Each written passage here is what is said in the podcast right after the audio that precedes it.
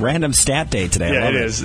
A dating expert, Carlos Zuma. Not sure why he's an expert, but he now has identified the three characteristics a man needs to have to date a beautiful woman. I'm all ears.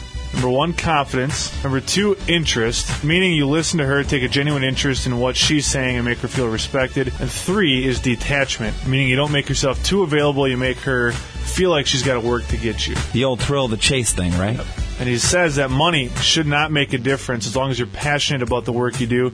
Gives an example saying you can make $20,000 a year working in a crisis center, but if you're passionate about it, a beautiful woman will have no issue with it. Believe it or not, Jamie, you want to close your ears. There's a 97% chance that your parents are still Oh, no. having relations. There's a stat I didn't want to hear. Told you to plug your ears. 70% are more confident in their bodies now than they were younger. 77% talk more about sex than when they were younger. 70% are more open about saying exactly what they want or need. 65% say their goal is to have sex two to three times a week. 20% of it want it daily. Hope my mom wasn't part of that survey. Hopefully she didn't get that in the mail. All right, here are the 10 names parents most regret giving their kids. You ready? Yeah, I saw this on TV last night. Four for the girls, six for the boys. What do you want first? Give me the boys, Beckham, which of course probably from the soccer player. right? Axel, you know where that's coming from. Guns and Roses. Kai, K A I. I don't get this one. Kester. I have not met a kid or heard of a kid named Kester. Yeah, me neither.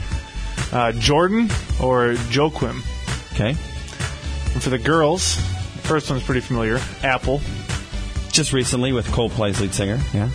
Chardonnay, That's a rough name for a Yeah. girl. Peaches. Another one, another rough one. That's in for something, I think, there. And Madonna. yeah. Especially after the big Madonna craze in the 80s, I'm sure. And it says, and yes, you're right to notice a lot of celebrity names, celebrity baby names, brand names, and fruits in that list. One final thing for you. You ready for this? You bet. Opportunity to go to Japan. The tourism agency in Japan wants to give away 10,000 free flights next year as a way to boost tourism. You're going to have a website for you to go on. You can say why you want to go. You will have to do a review after your trip. The flight will be free. You have to pay for your own hotels and food, but possibility to go to the Far East on their dime. I would definitely take advantage of that. Oh heck yeah! I'm I all just in. wonder what they want for a reason. Like, has it got to be like, I'm going to come to do research, to study, I'm Right. Not, just for fun and leisure, right? going to come and party it up.